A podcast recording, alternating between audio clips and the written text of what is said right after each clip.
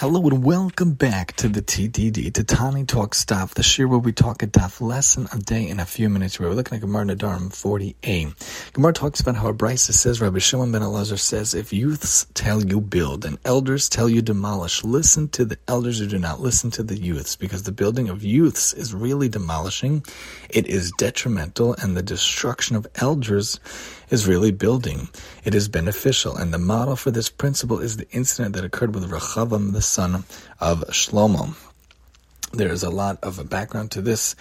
Shlomo had his son Rechavam take over. Rechavam went to Shechem for his coronation. During the Shlomo's lifetime, there was a heavy burden of taxation, and the people asked Rechavam to have the burden be lightened when he took over. Rechavam told him to give him three days. He consulted with the elders, and then he consulted with the with his youths, his friends. The elders told him, "If you become a servant of the people and you lighten the load, then they will listen to you." And the youths told him, "No, you should be stronger than your father, do worse than your father, do more taxation.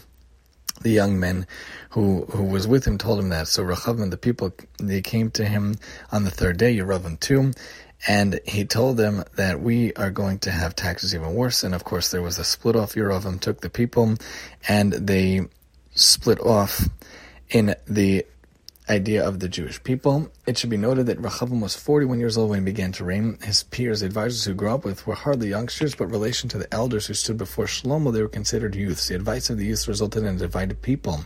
Ongoing wars between the two kingdoms of Yehuda and Yisrael, the spilling of much blood, the disallowance of pilgrimage to the temple, and eventually the exile of the ten tribes and the destruction of the temple, the expulsion of all of the people.